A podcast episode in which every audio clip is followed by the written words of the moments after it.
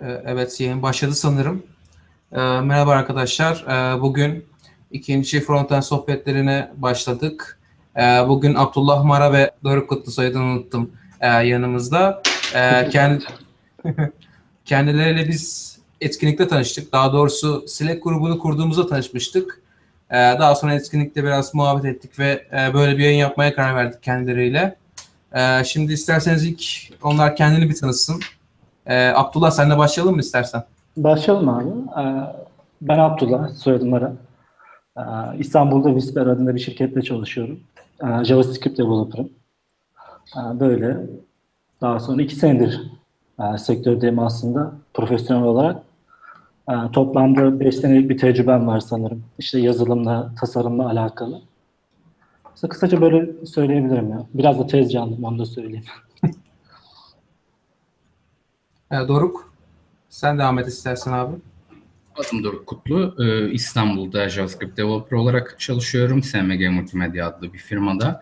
Ee, iki senedir e, JavaScript'te ilgileniyorum ya da şey, hani herhangi ciddi bir programlamayla. Ee, bunun on dört ayı e, da on dört ayı profesyonel olarak geçtim.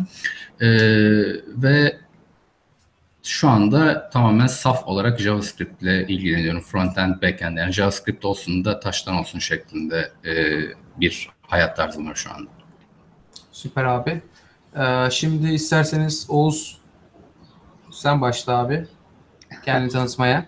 Evet, e, ben kendimi tanıtayım. Şu an e, EasyCode'da çalışıyorum. EasyCode'da e, frontend developer olarak çalışıyorum. İşte Doruk'un e, dediği gibi ben de salt olarak JavaScript ile ilgileniyorum ve JavaScript yazıyorum ağırlıklı olarak. Ee, bu şekilde. Tamam. E, ben de kendimi tanıtayım. Ben de Oğuzhan Aslan. E, hobim daha gene frontend olarak çalışıyorum.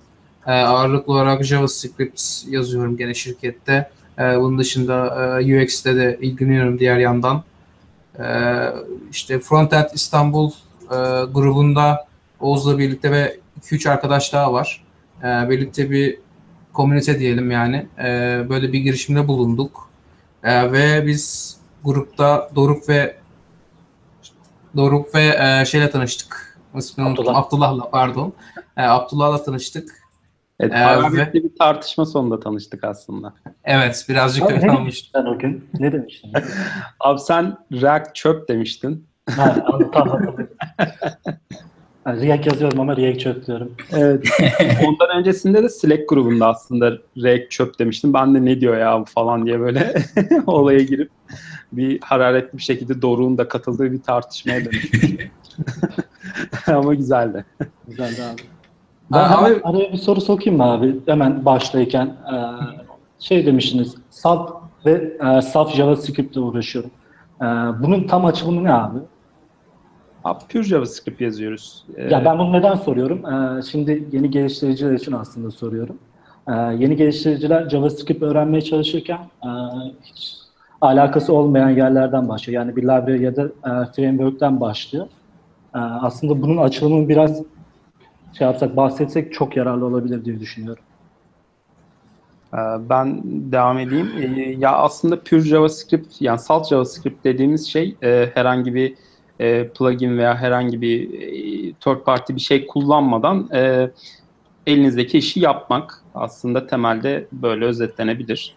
E, biz de EasyCode'da e, JavaScript yazıyoruz. Yani geliştirdiğimiz uygulamalar single page application'lar ve e, bunda da dil olarak JavaScript kullanıyoruz. Yani kısaca şey diyebilir miyiz burada? E, JavaScript'in kendisini öğrenelim. E, onun için geliştirilmiş framework'lerden önce. Dilin kendisini öğrenmek tabii, her zaman e, daha iyi. Ya aslında şey, geçen Slack kanalında e, bir arkadaşımız sormuştu. Ben işte Vue'yu öğrenmeye çalışıyorum e, ama işte Fetch A P I'nin e, yani JavaScript içindeki Fetch A P I'nin Vue.js'e dahil bir şey olduğundan, yani daha doğrusu böyle anlamış. E, ona önerim şu, şu olmuştu. E, öncelikle pure JavaScript öğren. Fetch A P I'nin ne olduğunu öğren. Da, yani Fetch A P I'nin JavaScript'a ait olduğunu bilmeyen birinin e, direkt bir framework üzerinden çalışmaya başlaması oldukça yanlış. O yüzden bizim e, yani yeni başlayanlara tavsiyemiz pure JavaScript öğrenin. JavaScript'i dokümantasyondan anlayın, öğrenin, bol bol pratik yapın. Ardından framework'leri öğrenmek ihtiyacınız dahilinde daha da kolay oluyor. Ki bir şey daha eklemek istiyorum. Fetch e, adı geçince. E, Fetch de e, gereksiz, yani başlayan, e, JavaScript öğrenmeye başlayan biri için gereksiz complication noktada. E, yani gerçekten e, gerekiyorsa e, jQuery'nin Ajax metoduyla get'inizi, post'unuzu yapın önce. Put'unuzu, post'unuzu, get'inizi toparladıktan sonra fetch'e şey yapın. Çünkü fetch her şeyden sonra promise dönüyor. Yani sen e, sadece H T T P'den bir şeyler almaktan öte bir de işin promisleriyle uğraşıyorsun. Yok promise dön, yok promise aç, promise ola koy, promise rap et gelen şey falan falan gibiler şeyler e, ileri bir şey, ihtiyaç. Yani e, jQuery dememin nedeni basit olmasaydı Axios kullanın, jQuery kullanmayın. Sırf eşlikçisi Axios kullanın. E, bunların sorunları, size getirdiği sorunları gördükten sonra a, fetch demek ki iyiymiş. Zaten JavaScript öğrenmeye başladığı zaman onların da farkına varacaktır bence. Birçok kaynağı okuduktan. Evet. Senin... Yani ben React, React öğrenmeye çalışırken JavaScript öğrendim mesela. Çünkü hmm. yani JavaScript öğrenmek zorundaydım direkt anlamak için. Onun gibi zaman bir şey. Zaman olan bir şey bence ya. Yani zaman içerisinde görecek zaten. Ha diyecek ben bunları bilmiyorum. Bunları da öğreneyim diye kendi kendine diyecek bence.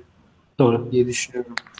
Ama her şeyden önce İngilizce, hani onu tekrardan bir daha vurgulayalım. Ee, yani işin özünde İngilizce abi. Yani İngilizce öğrenmeden, İngilizce kaynakları okuyamadan gerçekten bu iş yapılmıyor. Yani yapılamıyor. Hani iyi bir seviyede yapamıyorsunuz. O yüzden her şeyden önce e, en azından hani okuduğunuzu anlayabilecek kadar bir İngilizce gerekiyor. Bu e, eksiği tamamladıktan sonra programcılığa e, adım atmak gerekiyor bence. Aynen yani, abi. Upper seviye yeter bence benim için. Yani dediğin gibi iyi bir uygulama geliştirmek ya da okuduğunu anlamak için upper seviye İngilizce kesinlikle gerekiyor. En az. Yani. Evet, e, ben şey sormak istiyorum. Özellikle Doruk ve Abdullah. Ee, yani Abdullah da Doruk da Silek'te çok aktiflerdi. Ee, bizim fikirleriyle çok katkıda bulundular. Ee, bizim organizasyon grubu hakkında ne düşünüyorsunuz? Yani e, biz ilk bundan iki üç ay önce bir Caddebostan'da toplandık. Ee, daha sonra bir ilk Burakcan ve Hana'yla beraber bir video çektik. Sağ olsunlar geldiler. Ee, kendisini de sizle çekiyoruz. Ee, yani bu nereye doğru gitmeli? Neler yapılmalı? Piyasadaki bu konuda eksiklikler ne? E, ne tür bir farkımız olmalı? Ya bu konuda fikrimiz var mı? Biz çünkü önem veriyoruz insanların düşüncelerine. Yani neler katabilirler buraya da buraya? Öyle söyleyeyim. Ya, bence şeyden e, başlamak lazım. Şöyle söyleyeyim. Aslında Frontend İstanbul Slack grubu eksik olan bir şeyi kapattı. E, geliştiriciler için geliştiricilerle direkt iletişime geçebilecekleri bir kanal. Yani bu illa Slack üzerinden değil, sadece bu oluşumun olması önemli.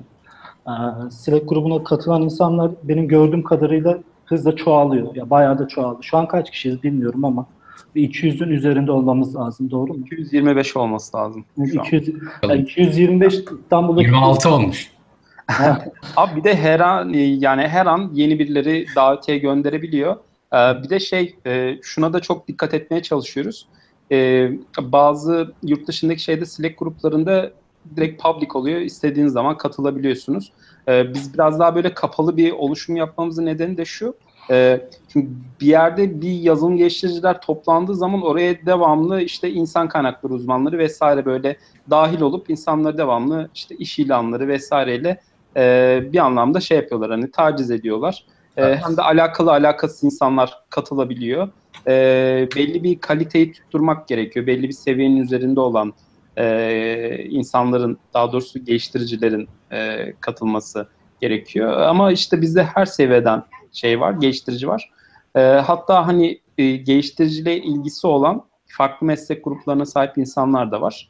E, olabildiğince herkese açık bir grup ama dediğim gibi kapalı bir e, Slack grubu şu an. Ee, orada hani ben mail adresi geliyor, e, stalklıyorum herkesi internetten, bakıyorum e, nedir ne değildir vesaire diye, ona göre e, Slack grubuna dahil ediyoruz.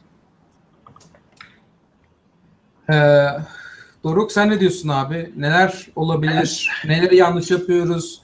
Ya daha bir şey yapmadık daha doğrusu ama yani neler olmalı? Çünkü biz e, birçok insan bizi videoyla duymuş sanırım. E, ben öyle tepkiler de aldım fakat...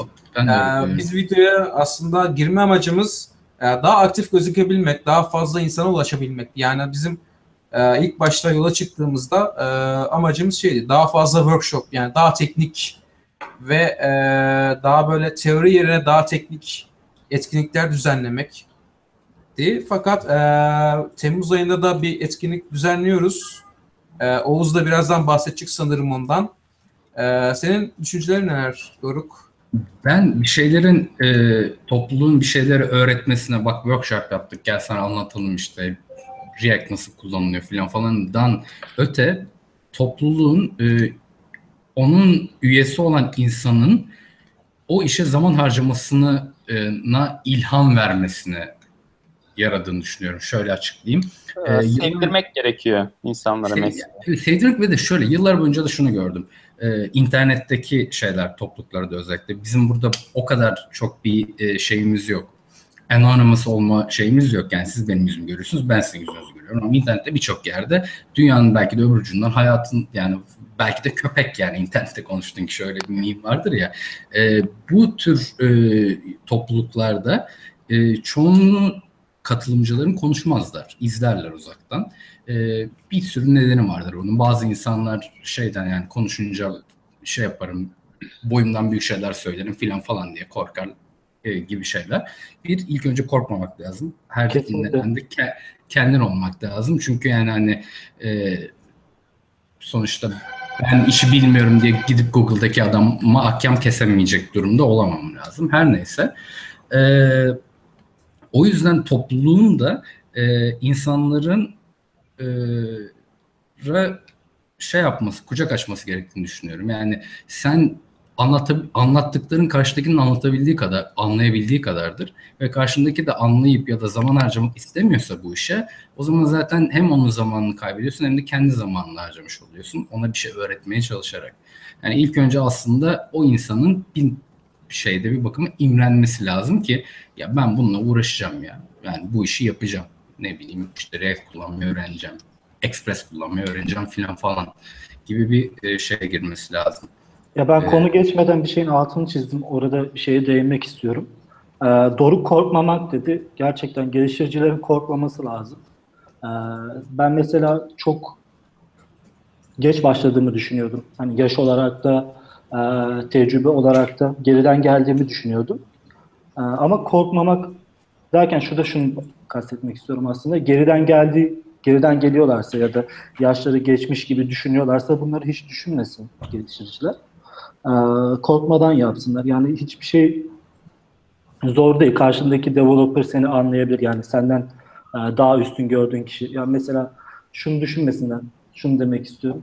Ya ben bunu soracağım ama karşımdaki beni ya bunu da bilmiyor musun gibi görmesinler, bilgiye aç olsunlar, her şeyi öğrensinler.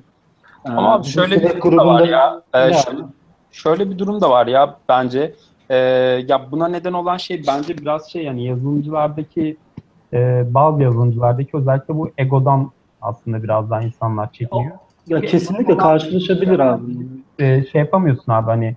Soramıyorsun bir şey çünkü gerçekten seni küçümsüyor ya da e, bilmediğini yüzüne vuruyor. E, sana o işi öğretirken hani seninle açıkçası hani dalga geçerek şey yaparak ya bunu da mı bilmiyorsun?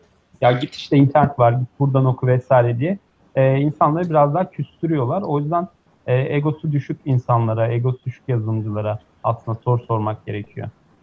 Bundan bu arada çekinmemek gerekiyor bence. Kesinlikle. Yani karşıdaki insanın e, bu arada karşıdaki insan kötü bir gün geçiriyor da olabilir. O dediği şey e, onun karakterini yansıtıyor falan falan gibi şeyler de değil. Ayrıca e, karşıdaki insanın e, şeyi de e, onun bakış açısından da bakmak lazım. Ben mesela en nefret ettiğim şeylerden biri e, gereksiz bir şekilde zamanımın harcanmasıdır. Yani aslında trollüktür aslında en nefret ettiğim şeylerden biri. Yani karşımdaki insan benden bilgi istiyor gibi görünüyor ama aslında amacı bilgi öğrenmek değil. Bilmemek değil, öğrenmemek ayıp ve öğrenmiyor aslında.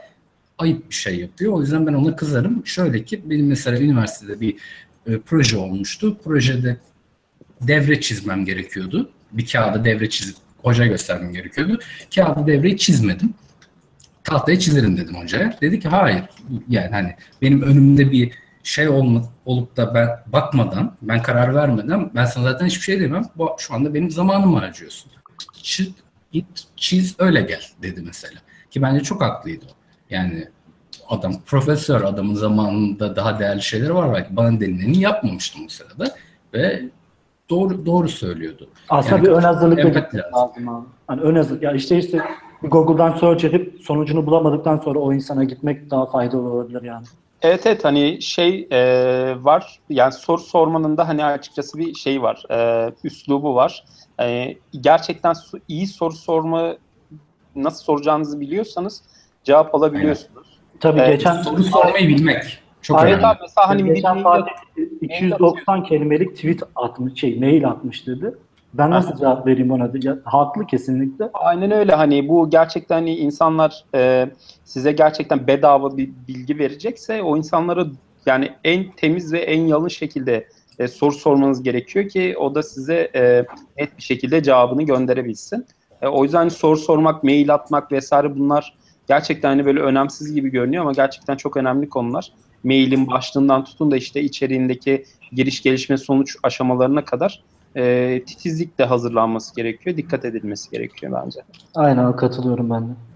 Ya bir de şey mesela e, Google'da arayıp bulabileceğin bir soruyu da başkasına sormak e, pek doğru bir şey değil de yani çok ufak bir şey de sormak yani ne bileyim bana itici geliyor biraz ya. O, ya tabii onda... korkmasınlar dedik de çok da o kadar cesaretli olmasınlar yani. Evet işte yani şeyin, bir şeyini çıkarmamak lazım ama onda da şöyle bir şeyim çekincem var benim. Bu Reactive Flux denen şeyi biliyorsunuzdur belki.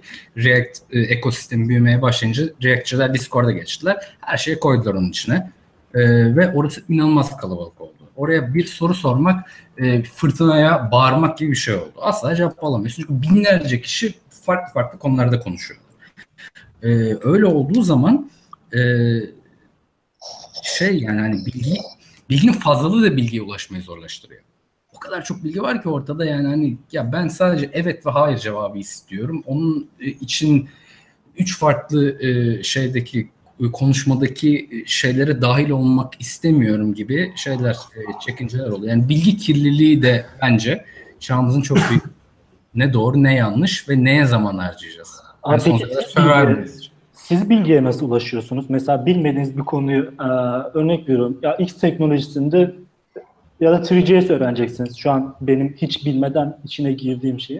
Çok mesela üç nokta js öğrenmek isteseniz ve bunun hakkında ufak bir tutorial yapacaksınız mesela.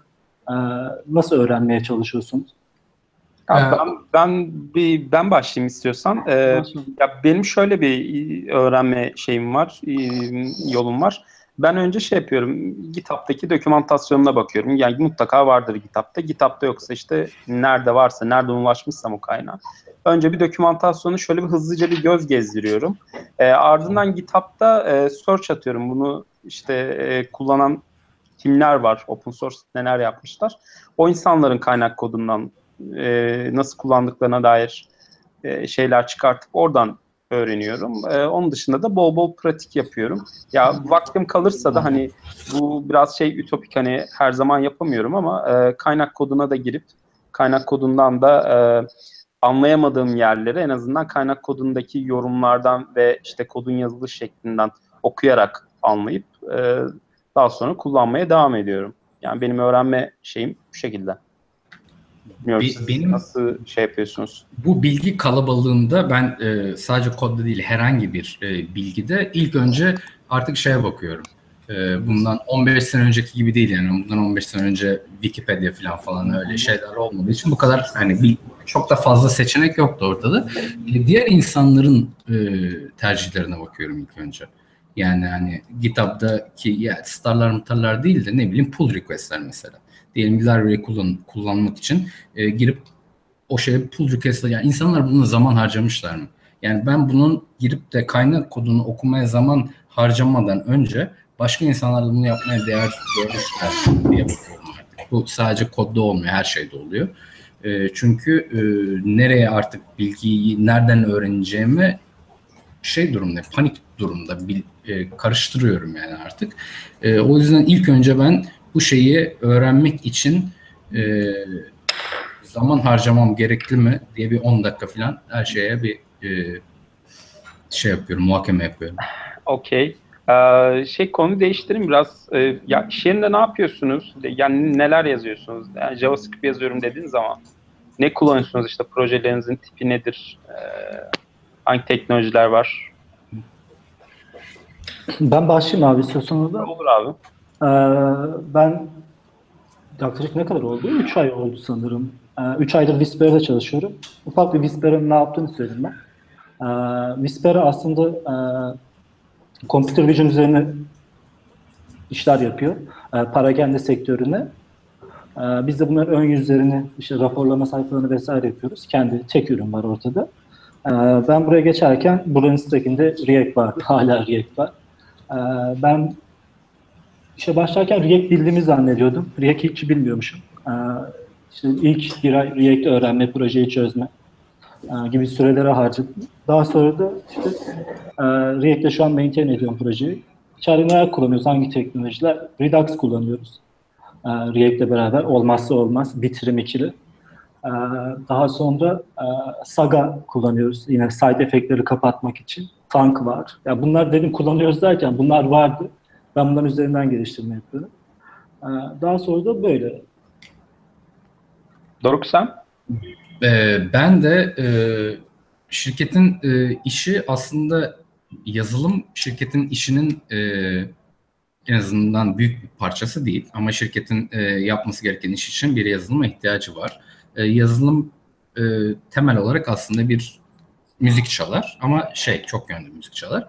E, ben iki üç e, farklı pro, proje e, yaptım onun etrafında. Biri e, müşterilerin E, göreceği taraf front-end'de yaptım yani müşteriler için.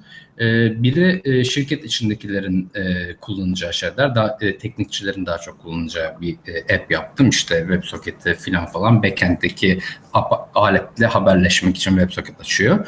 E, React, Redux tabii ki kullandım. E, üç projede filan.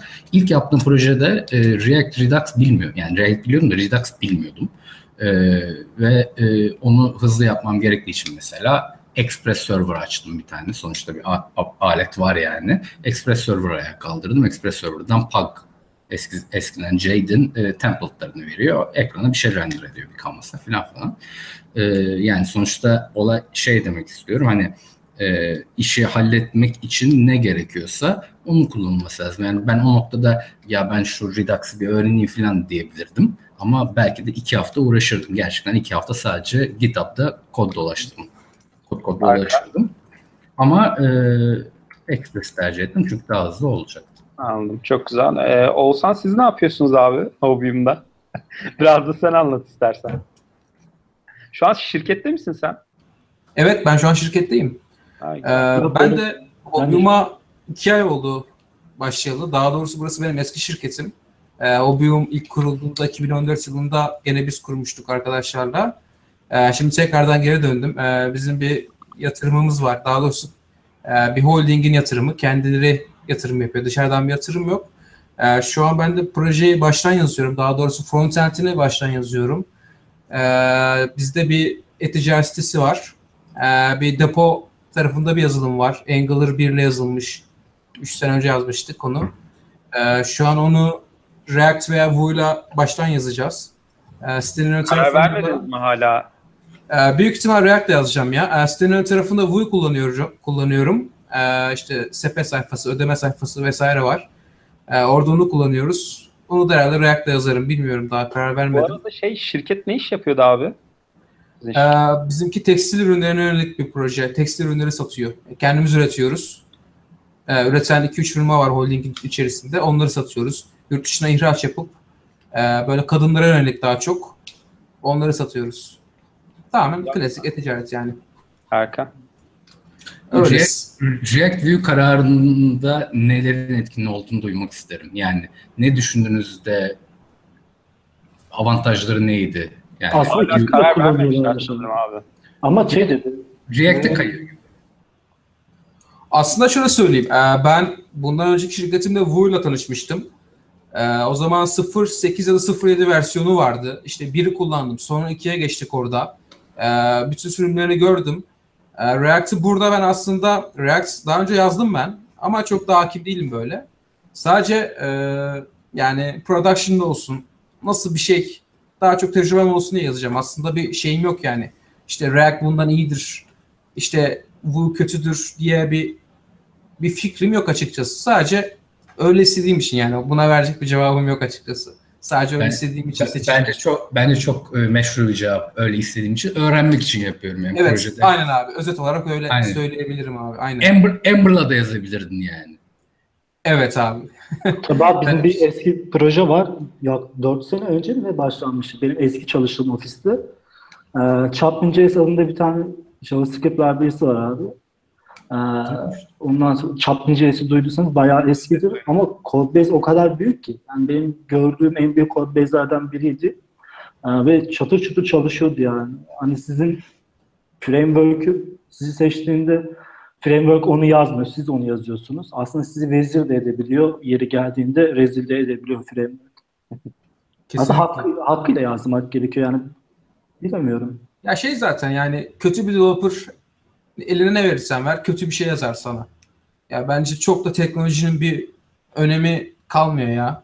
Aslında, ya aslında şey abi, teknolojinin önemi var e, ama bir yere kadar var. Yani gerçekten hani jQuery ile de çok güzel kod yazabilirsin, çok güzel işler yapabilirsin ama işin sonunda şey e, yani daha ileri seviye şeyler yapmaya çalıştığın zaman işte performans sorunları ortaya çıkıyor. O zaman bunu nasıl aşacağım diyorsun, işte başka bir teknolojiyle tanışıyorsun. Bu şekilde o zaman, değişiyor devamlı. O zaman şöyle diyebilir miyiz abi ona? Ee, iyi bir developer hangi teknolojiyi seçmesin, seçmesi gerektiğini bilmeli. Evet, evet. Yani kesinlikle bilmesi o gerekir. Yüzden, o yüzden bir şeyini bil, sektörünü bilmesi gerekiyor yani. Hani bu işte ne var yani? Yani Mitril diye bir şey var mesela şimdi, ya da Preact var React yani falan. Bunların var olduğunu bilmek lazım.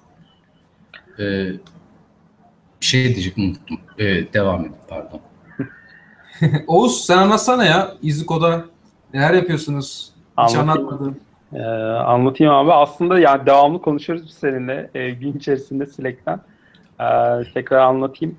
E, ya biz İziko işte e, bilmeyenler için ödeme sistemi. E, ödeme YouTube'da sistemi. Reklamları çıkıyor.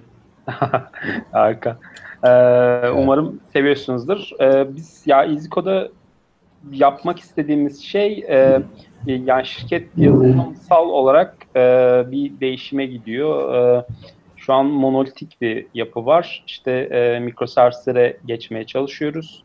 E, mikroservislere geçmeye çalıştığımız için de e, frontend ve backend'i tamamen artık fiziksel olarak birbirinden ayırmamız gerekiyor. Biz de ön tarafta frontend ekibi olarak e, React ve e, etrafındaki diğer teknolojilerle birlikte bir stack oluşturduk. Bu stack'le birlikte e, müşteri panelimizi şu an, işte müşterilere sunduğumuz ödeme paneline e, yeniliyoruz. E, bu şekilde hani bizim e, base sitemiz e, React, Redux, Webpack üzerine e, gidiyor. E, daha önce kullanmamıştım ama burada e, yapıyı GraphQL üzerine e, kurduk. İşte GraphQL ile birlikte de E, client olarak da Apollo'yu e, dahil ettik. İki tane yeni e, teknoloji benim için de, şirket için de. E, o yüzden çok zevkli projeler, şu an geliştirdiğimiz projeler e, bu şekilde bizde. Yani ağırlık olarak React yazıyoruz ama yeri geldiği zaman jQuery de yazıyoruz. Yazdığımda e, yeri geliyor Pug JavaScript de yazıyoruz. E, hani ihtiyaca uygun, hani Joker eleman gibi ne gerekiyorsa o ihtiyaca uygun çözüm üretiyoruz. Çok güzel abi. Ee, ben e, Abdullah'a bir soru sormak istiyorum. Abdullah, e, iş değiştirme süreçlerinde e, neler yaşadın abi? Nasıl sence Türkiye'deki bu e, süreç nasıl ilerliyor sence İK'larla? Bir fikrin var mı? Çok can alıcı bir soru Abdullah için. Ben, ben mikrofonu kapıyorum. Söz Abdullah'ta. Abi ben aslında iki bölüme ayırıyorum onu. Bir şirket içindeki İK'lar, bir de danışmanlık firmaları, recruiter dediklerimiz. Ee, recruiter'lara sıcak bakmıyorum. İçerideki İK'ların, yani İK'ların genel olarak sıcak bakmıyorum. Neden? Ee, sadece recruiter'ların mesela kendi şeylerini almaları var. Ee, neydi? İşte developer üzerine, developer'ın çalıştığı ay boyunca e, ondan komisyon alma durumları var. O durumları ben istemiyorum mesela. O durumlar olduğu zaman şöyle bir şey oluyor. Ya ben bunu şeye yerleştireyim, işte şahşahlayayım, şey, popolayayım yapacağım yeri. aslında olmadığınız biri gibi sizi lanse ediyorlar. Aynen öyle. Şöyle bir şey oluyor. Ee, seni kandırıyor aslında. İşte şöyle teknolojilerle uğraşıyorlar, böyle teknolojilerle uğraşıyorlar. Aslında senin ön planda olduğun şey iyi bir takımla çalışmak, daha önce yapmadığın bir e, uygulamanın içinde bulunmak. E, dediğim gibi bunlar olmuyor ama recruiter'lar sadece bunları şey için yaptığı için, e, alacağı komisyona baktığı için developer'ın kendi geleceğini düşünmüyor. Sadece kendi o anki işini düşünüyor. Şöyle bir şey başımdan geçti benim. E, bir iş teklifinde bulundu bana telefonla. E, sanırım LinkedIn üzerinden pro hesapları vardı herhalde. Onun üzerinden telefon numaramı ulaşmışlar. Ben telefon numaramı ulaştılarsa demek ki gerçekten beni stalklamışlar ve istiyorlar dedim. Tabii ki öyle değil. Olayın sonunu anlatayım. Ee, işte bana anlattı şirketi. Şirket burada, şirket şeydi. İşte şirket böyle. Benim hiç işime sinmedi. Dedim ben burada çalışamam dedim. Uzak bir şirket. Hem de dedim kurumsal vesaire. Ondan sonra bana sadece şu cevap döndü. Dedim, başka işlerim de var dedi. Onları düşünür müsün dedi. Ondan sonra nasıl olabilir bir şey dedim. Yani şey gibi, e, ya şuna git, şu var, elimde şu var. Önüme seçenek sunuyor, bir tanesini seç de ben de senden prim alayım gibi şey yapıyor. Bu çok kötü bir şey bence. O İK süreçlerine ben öyle bakıyorum. Bir de şöyle bir şey var. E, İK'lar genelde şey bilmiyor, teknik konuda çok yabancı oluyor. Developer'ı ya da e, iş teklifi götürdüğü kişiyi biraz şey yapabiliyor, e, itici durabiliyor. İşte JavaScript biliyor musun diyor ya da şöyle bir şey oluyor. Ben not alıyor abi oraya. Oraya not alıyor. JavaScript biliyor. Check. Evet kesinlikle öyle. Şöyle bazı şeyler var. Ee, İK danışmanları var. Sadece React bilen birini arıyor. Hani o developer'ın ne kadar kaliteli kod yazdığına bakmıyor. Şirkete ne kadar katkısı olacak. Buna bak. Şey da... şeklinde ilanlar var ya. React developer diye ilanlar var. Ben böyle görünce şok oluyorum artık. Yani React developer ne demek? Yani hani bu aslında biraz da şirketlerden kaynaklanıyor. Şirket şöyle bir şey yapıyor. İK danışmanlarına bence şey vermeleri gerekiyor yani. Ufak bir teknik bilgi vermeleri gerekiyor. İşte bizim aradığımız e, developer pozisyonu şunlara şunları yapmalı. İşte şöyle bir yeteneğe sahip olmalı. Ondan sonra mesela şey oluyor. Ben iş görüşmesi yapmışım eski e, çalışacağım ofisten önce. E, yazılımcılar geliyordu. Çünkü biz de yine bir şey yapmıştık. Danışmanlık vermiştik başka bir recruiter'a.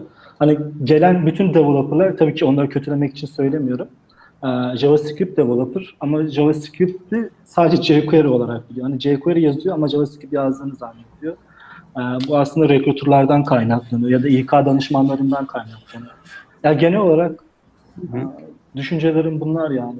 Anladım. Ben, ben de ben de bir şey söylemek istiyorum bu konuda. Ee, bilmiyorum belki de öf. Controversial oldu. Türkçesini bilmiyorum gerçekten.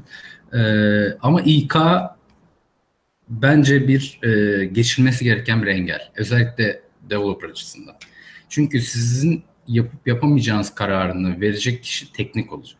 Size bir şey öğretip öğretemeyecek kişi de teknik olacak. Siz teknik kişilerle uğraşacaksınız. Hani bir muhasebedeki adamın ön bilgilerini süzebilir. Ne bileyim tecrübesi falan falan diye de hani işte React developer React Developer diye bir şey yoktu ki üç sene önce. Nereden e, öğrenecekler? O yüzden onu geçmeniz gerekiyor. Bunun geçilmesi için de, ben, ben öyle düşünüyorum. Bunun geçilmesi için de oraya e, ideali İK'ya hiç işini düşmemesi. Yani sen bir şirketler, işte üç dört şirket belirledin diyelim. Oradaki insanları GitHub'dan takip edeceksin. Twitter'dan takip edeceksin belki de. Çünkü yani işin e, günün sonunda senin E, kabiliyetlerine göre karar verecek kişiler önemli olan. İK'cı ablan dediği gibi seni paslayacak ve olursa ne hala primini alacak şeklinde. Ya ben Her aslında şey... orada bir araya girmek istiyorum. Ben İK uzmanlarının ya da İK çalışanlarının asla şey olduğu para almalarına ya da şeylerine karşı değilim. Sonuçta bu bir meslek grubu. Ama karşı olduğum ana konu şu, ne kadar senin ihtiyacın varsa bu işin olmasına o developer içinde e, gerçekten yararlı olabilecek bir şeyler söylemelisin ona. Yani onu kandırmış gibi olma. Aslında yani. Ya çünkü gerçekten öyle. Düşünsene mutsuz gidiyorsun. Yani sen mesela gerçekten e, şey yaptın, be, moralin düşecek belki. Gideceğin yer o kadar şey ki e, neydi? Donanımlı biri arıyor ki ama sen daha sektöre yeni girmişsin. Yeni bir developer'sın. Daha pek çok şeyi yeni öğreniyorsun. Ee, ama karşındaki İK uzmanı seni teknik şeye gönderdiği zaman, challenge'a gönderdiği zaman orada bocalayabilirsin mesela. Ee, bu senin için mesela bu arada, eksi bir yön e, belki de... bir, ben bir konuya daha değineceğim abi, kusura bakma sözünü kesiyorum. Ee, bocalamak derken e, yazılımcılar ya, ya da yeni bu mesleğe başlayacak olan front-end developer'lar sürekli iş görüşmelerine gitsin. Ee, her görüşme olumlu geçecek diye bir şey yok. Ee, ondan sonra feedback istesinler. Mesela ben neyi yanlış yaptım, neler oldu, neden beni kabul etmediniz, nelerim eksikti. Bu feedbackleri alarak da kendilerini çok iyi geliştirebilirler. Çünkü bu benim e, bayağı başıma geldi. Bayağı derken birkaç kez başıma geldi ve geri aldığım feedbackler çok iyi oldu. Ee, asla üzülmemeleri gerekiyor. Mesela ya beni işe almadılar, ben bu işi yapamıyor muyum diye. Ee, aslında bu feedback istemem de o feedback'in üzerine geliş şey e, yoğunlaşman senin gelişmende çok iyi yardımcı olacak yani. Aynen, aynen katılıyorum. Ee, şey ya bu arada abi ne yapıyorsunuz iş dışında? Aa, ya, kafanızı çok... böyle boşalttığınız e, kendinizi nasıl resetliyorsunuz işte iş dışında? Ya hobileriniz falan var mı mesela? Ben e, müzik dinliyorum ama standart müzik dinleme olayı. Ben e, mümkünse her saniye müzik dinliyorum. Kulak... Ne dinliyorsun abi peki? Benden standart sonra... olmayan? Ee, son zamanlar yani grunge dinlerim ben eskiden beri yok. Pearl Jam, Nirvana, e, şey, e, Soundgarden, Temple of the Dog. E, son zamanlarda birazcık daha indie pop'a kaydım. İşte, işte alt-j'ler falan falan. E, Kasabi'ni dinliyorum. Yani rock dinlerim ben. Rock ve biraz da şey caz dinlerim.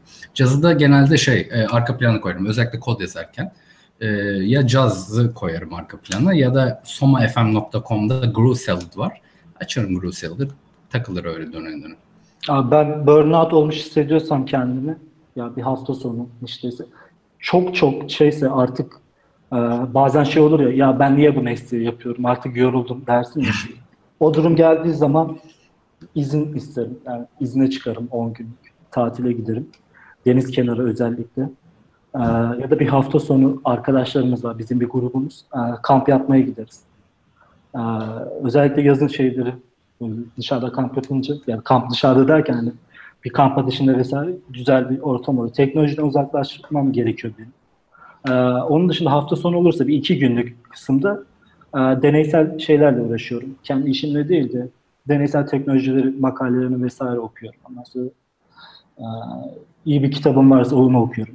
Ya yine bir teknolojiye kayıyorum ama hiç şeyse development yapmıyorum yani. Oğuzhan sen ne yapıyorsun abi? Ya ben genelde hafta sonları şehir dışı böyle bir günlük yakın bir yere kahvaltı vesaire. Ee, onun dışında müzikle uğraşıyorum ben. Ee, daha çok elektronik ağırlıklı müzikler yapıyorum. Daha doğrusu yapmaya çalışıyorum. Ee, yani hobi olarak. Var mı abi sende? Yok abi o tarz değil ya. Daha çok enstrümantal ya. Yani daha dijital enstrümanları kullanarak yapıyorum. Gerçek enstrüman kullanmadan. Onun dışında e, piyano çalıyorum. Yani çok iyi değilim ama e, bir senedir, bir buçuk senedir falan öğrenmeye çalışıyorum. E, öyle. Genelde öyle kafa dağıtıyorum. Onun dışında oyun oynamayı çok seviyorum. O kadar ya. Genelde... Ne tarz oyunlar oynuyorsun abi? Abi değişiyor ya. Her tarz oynuyorum. Daha çok böyle strateji oyunları oynuyorum ben. E, böyle Total War serisi vesaire böyle. Hmm. Civilization. Onu da severim.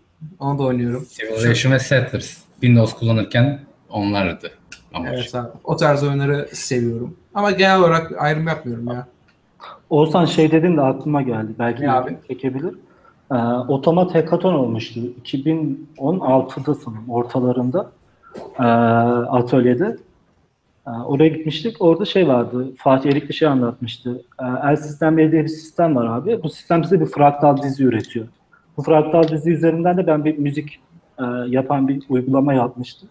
Benim GitHub profilimde var. İstersen bak çok e, ilgimi çekebilir. Piyanoyla vesaire uğraşıyorsan. Ne yapıyor? Akor oluşturup bir şey mi çalıyor? Abi aslında şey e, fraktal dizi oluşturduğu için aslında ben biraz algoritmadan bahsedeyim. Algoritma e, yazan kişinin adını unuttum. Aslında bitkilerin büyümesini simüle ediyor. E, ondan sonra belli Fibonacci. Bir kuralları var. Yo, Fibonacci değil abi. El sistem adında. Şöyle yazsam kısaca anlatabilir miyim diyeceğim de. Neyse yazmayayım ben. Ee, Bu fraktal dizi üzerinden de belli kurallarım var, işte sabitlerim var. Onların her karşılığına gelen de dört tane enstrüman var. Bu enstrümanlar işte bir tanesi piyano, piyanoya göre bir şey yapıyor. Ee, neydi? Müzik çıkartıyor ortaya. Senin belirlediğin kurallara göre kendini tekrar etme. Süper abi ya, ben bakayım ona bir ya. Şeyden yani, videodan şey, sonra. Hatta ben sözlü olarak GitHub linkini vereyim. GitHub slash Abdullah slash P O. P O. Süper abi. Hatta şey diyeceğim bunun üzerine. Ee, yani normal müzik yazılımları da zaten artık tamamen programlamaya doğru yöneldi ya. Yani birçok şeyi otomatik yapıyorlar yani. Yani sana şey bile, yapay zekalar şey bile oluşturuyor artık. Yani müzik parçası bile oluşturabiliyor. Yani orada bile o, o alanda bile ayrı bir yazılım var ya. Çok büyük batı, şeyler var batı, yani. Batı müziği matematiktir zaten. İşin içine bakan filan girdiği zaman bilgisayar öyle kolay kolay üretemez de Batı müziğini üretirsin. Yani nedir ki değil tabii, çok ciddi müzik teorisi bilmen gerekiyor da yani müzik teorisini biliyorsan ve de iyi de algoritma yazıyorsan herhalde yaparsın. Kesinlikle abi. Oğuz sen ne yapıyorsun abi? Abi ben ne yapıyorum? Ee, yani bayağı karışık ya benim. Ya genelde ben şey yapıyorum abi. E, akşamları eve geldiğim zaman E, dizi izliyorum, işte film izliyorum vesaire. Onun dışında uğraştığım bir hobim var. İşte bilim kurgu kitabı yazıyorum. Hmm. E, yani vaktim oldukça onunla ilgilenmeye çalışıyorum. E, hobi olarak başladı. Hani tamamen şey bir e, profesyonel bir şey değil. Zaten hani uzun süredir ben e, çocukluğumdan beridir yazmaya karşı bir şeyim var. E, ilgim var, alakam var. E, Bahsettiğini biliyor musun? Efendim? Baskıya çıkarmayı düşünüyor musun? Ee, yani o kadar şey yapmıyorum ya, o kadar çok güvenmiyorum kendime ama hani e, public de olsa hani şey e, neydi? Code Review gibi açın bakın. Okuyun. Leanpub, leanpub nokta com mesela yeni nesil publishing yani. E, peki evet, şeyin ne Oğuz? E, etkilendiğin yazar kim? Jules Verne, As Asimov filan otur ya aslında mı? Şöyle söyleyeyim, e, ilgilendiğim bir yazar yok aslında. E, ya tamamen bu şey e, hayal gücüyle alakalı. E, hani a, hayalimde bu şekilde e, devamlı bilim kurgusal şeyler canlandırdığım için e, doğaçlama aslında şey yapıyor. E, aklıma şeyler geliyor. E, yazmam gereken konular ve senaryolar e, geliyor aklıma. Ve buna göre yazıyorum. Biraz doğaçlama ilerliyor orada. Ee, ama şey hani okumaktan çok, yani bilim kurgu kitapları okumaktan çok yazmayı seviyorum. Çünkü gerçekten kafamda güzel şeyler canlandırabiliyorum. Ee, o, o yüzden hani yazma yazma gerçekten seviyorum ama bu arada şey yani sadece şey değil, e, bilim kurgu e, yazmak değil. E, onun dışında herhangi bir konuda da e, yazdığım şeyler var. Ya açıkçası ben uzun süredir yazıyorum e, amatör olarak. Defterde karalıyorum, yazıyorum canım sıkıldıkça. Ama işte bu bilim kurgu şeyi biraz daha şey oldu. Ya çok sevdiğim bir alan ve çok ilgi duyduğum bir alan olduğu için bununla ilgili yazmayı, kafamda üretmeyi de çok seviyorum. Umarım hani bitirebilirsem, daha hani yolun yolu çok, bitirebilirsem birkaç kişiyle paylaşmayı düşünüyorum. Umarım sen de Puslu Kıtalar Atlası gibi bir şey yaparsın bir nokta. Aa, peki ben araya gireyim, bir konuya atlayacağım orada. Ee, bir gün bir e, Sait abi, benim eski çalıştığım ofisten, DevOps, e, onunla konuşurken ben rap dinliyorum dedi müzik olarak. E, rap ne, sebebi ne abi? Ben de rap dinliyorum da burada. E, beynimi daha hızlı çalıştırdığına inanıyorum dedi. Daha çok düşünmeme sebep oluyor dedi. Peki bu kitap yazmanın senin development aşamasında şey faydası oluyor mu gerçekten? Bu alakasız soru gibi olabilir ama benim aklıma disiplin gelen getiriyor. Şey, yani disiplin getirebilir aynen. Abi olabiliyor. Ee, şöyle düşünebilirsin. Yani sonuçta kod yazarken de bir şeyleri hayal ediyorsun, düşünüyorsun. Aslında yaptığın şeyi e, soyut olarak değil de fiziksel olarak da kafanda canlandırabiliyorsun. İşte orada kurduğun bir algoritmanın çalışma biçimi senin kafanda herhangi bir şeyi çağrıştırabiliyor. E, kitap yazdıkça yani bir şeyler yazdıkça bu okumak için de aynı şey geçerli. E, yani beynini daha hızlı çalıştırıyorsun, daha verimli kullanıyorsun. O yüzden de bu mesleki hayatında da yaptığın işlere etki yapabiliyor. E, benim açımdan da yapıyor. Çünkü hani bir şeyler üretiyorsun ve üret yani mesleki anlamda da zaten bir şeyler ürettiğin bir işte çalışıyorsun, yazılım yazıyorsun. Abi üzerine bir soru sorayım mı? Olabiliyor. Tabii. Üzerine bir soru daha sorayım o zaman abi. Kurgulayıp mı yazıyorsunuz? Yazarken mi kurguluyorsunuz kodu? Yani değişiyor aslında ya şey. E... Ya mesela benim aklımda şöyle bir feature var. Ben bu feature'ı nasıl geliştiririm? Ondan e sonra şu, şunu şunu şunu yazsam şu olur. Aklımda tamamen kurduktan sonra hatasını bile bile bir kod yazıp sonradan onları mı fixliyorsunuz? Yoksa şimdi şunu yazdım, şimdi bunu yazacağım gibi mi? Kurgu abi ya. O biraz zor abi ya. Ben de ona çok katılmıyorum. Ee, şey hani kurgu abi önceden e, yapman gereken işi analiz etmen gerekiyor. Bir yere bir kağıda ya ben genelde şeyi tercih ediyorum. Ya, ya beyaz tahta ya da işte kağıda karalamayı tercih ediyorum. Bir akışı çıkarttıktan sonra da oturuyorum, yazıyorum. Bir şekilde hani yazıyorum. Ekranda bir şey görmeden e, bir süre yazıyorum. Ondan sonra e, ekranda bir şeyler görmeye çalışıyorum. Hatalar ortaya çıkıyor. Hataları fixliyorum. Daha sonra üzerine koyacağım şeyi bir daha kurguluyorum. Bu şekilde devam ediyor.